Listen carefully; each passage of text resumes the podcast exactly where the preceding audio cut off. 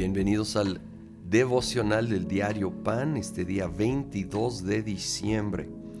Continuamos aquí en nuestro estudio de Apocalipsis. Ahora el capítulo 17 y 18 nos van a hablar de Babilonia. Primero vemos aquí en el 17, versículo 7. Entonces el ángel me dijo, ¿por qué te asombras? Yo te explicaré el misterio de esa mujer y de la bestia de siete cabezas y diez cuernos en la que va montada la bestia que has visto es la que antes era, pero ya no es, y está a punto de subir del abismo, pero va rumbo a la destrucción.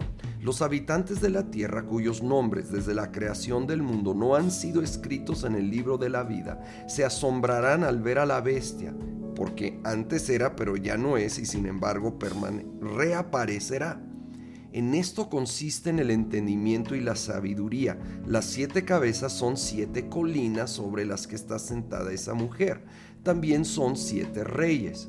Cinco han caído, uno está gobernando, el otro no ha llegado todavía, pero cuando llegue es preciso que dure poco tiempo. Quiero añadir el versículo 18. La mujer que has visto en aquella gran ciudad es aquella gran ciudad que tiene poder de gobernar sobre los reyes de la tierra. Ok, pues obviamente muchísimo simbolismo. Lo bueno es que nos da unas pistas muy, muy importantes.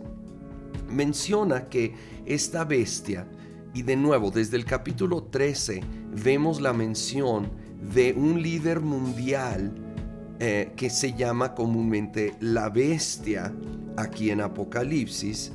Y aquí nos habla de que tiene simbólicamente ah, esta descripción impresionante de estas cabezas, ¿verdad? Siete cabezas y diez cuernos.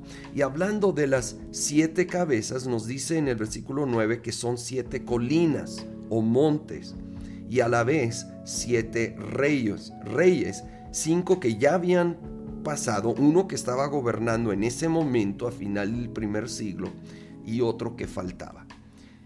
Eh, tradicionalmente a la ciudad de Roma se le llama la ciudad sobre los siete montes, siendo que en ese momento era literal la capital del mundo, el, el lugar de gobierno mundial, el imperio que dominaba y terrible en su persecución en contra del pueblo de Dios. Prácticamente todos los comentaristas están de acuerdo que representa a Roma y sus diferentes líderes, pero uno que no había surgido todavía. Probablemente se refiere a ese líder de los últimos tiempos en un nuevo, renovado especie de imperio romano, sin duda muy cambiado de los tiempos del primer siglo, pero con algunas de esas bases en Roma. De hecho, el versículo 18 afirma que esa mujer montada sobre la bestia es la ciudad y la ciudad de Roma, que aquí simbólicamente se usa el nombre de Babilonia, en parte probablemente que porque si Juan hubiera escrito que Roma ah, era eh, esta esta mujer, esta ramera, creo que probablemente no hubiera sobrevivido, lo hubieran matado. Entonces es parte de la razón, sin duda, que hay tanto simbolismo en este libro. El versículo 14 dice, le harán la guerra al Cordero, pero el Cordero los vencerá, porque es Señor de señores y Rey de reyes, y los que están con él son sus llamados, sus escogidos y sus fieles. Sí, en medio de toda la maldad y esa guerra que se va a hacer, Jesucristo el Cordero de Dios va a salir victorioso porque Él es Señor de señores y Rey de reyes y nosotros somos sus llamados, sus escogidos, sus fieles, que Él va a guardar y proteger y que vamos a luego pasar la eternidad con Él.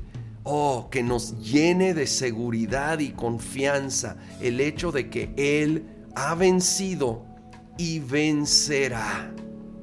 Señor Jesús, a ti sea toda gloria, toda honra, toda majestad. Reconocemos que tú has vencido, tú venciste en la cruz, tú venciste al resucitar de la tumba y eventualmente cuando llega ya la conclusión de el tiempo que estamos viviendo aquí en la tierra, tú serás nuevamente vencedor y nosotros seremos siempre tus fieles seguidores venciendo contigo en el nombre de Cristo Jesús. Amén.